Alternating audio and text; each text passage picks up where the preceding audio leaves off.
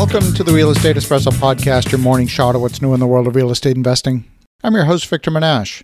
Economic downturns put entrenched players with market share on the defensive. They experience a drop in revenue and then do everything they can to hang on financially. Those who can go on the offensive can acquire great business opportunities. Everything seems to be on sale. That's what it was like in the wake of 2008.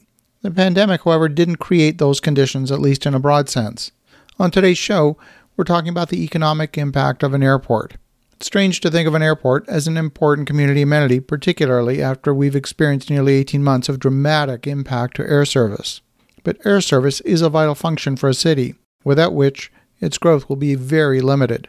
Many of the major airlines are reporting business at about 60% of pre pandemic levels. Some major airlines with heavy exposure to international travel are experiencing much lower demand. I'm thinking of airlines like Cathay Pacific, where passenger loads are still down 95.3% compared with the same period in 2019. The biggest change in aviation happened in the wake of the 9 11 terrorist attacks.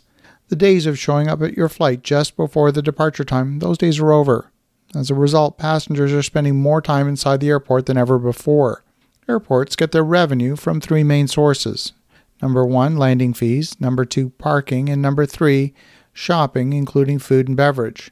Major airports have been redesigned to carry increasing passenger loads, but most importantly, to find ways for people to spend money during those long wait periods in the secured part of the terminal. It used to be the case where three out of the top five airports in the world were all in the U.S. Atlanta, Los Angeles, and Chicago held those positions, with Beijing and Dubai filling out the rest of the top five.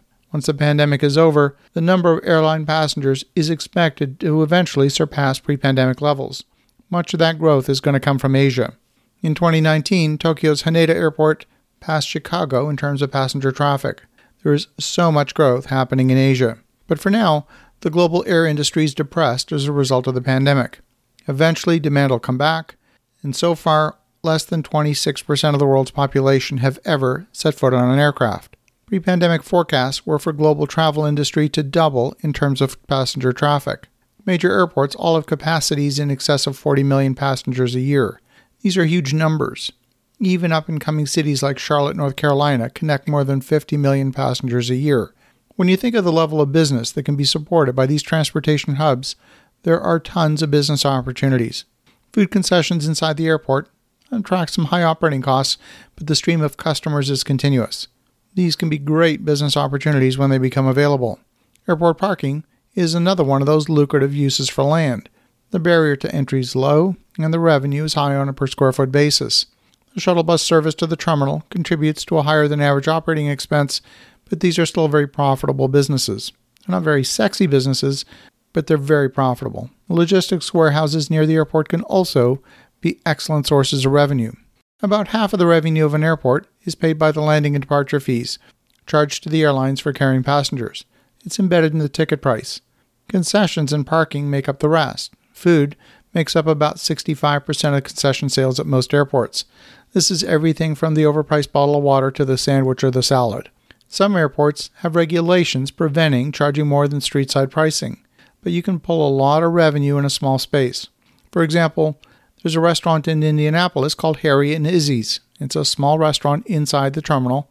They have a full service bar, and with just 15 tables, they're managing to bring in about 3 million a year in revenue.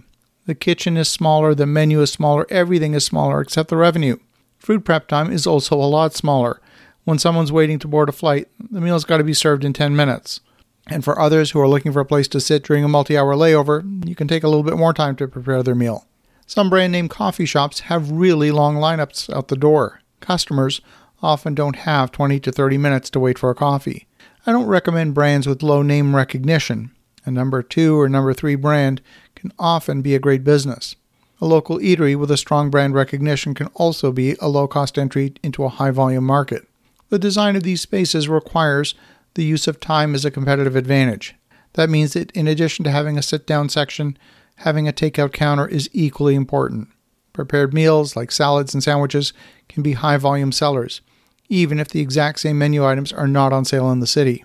Restaurants can be great businesses, now is the time when revenues are down to consider going on offense and jumping into the business.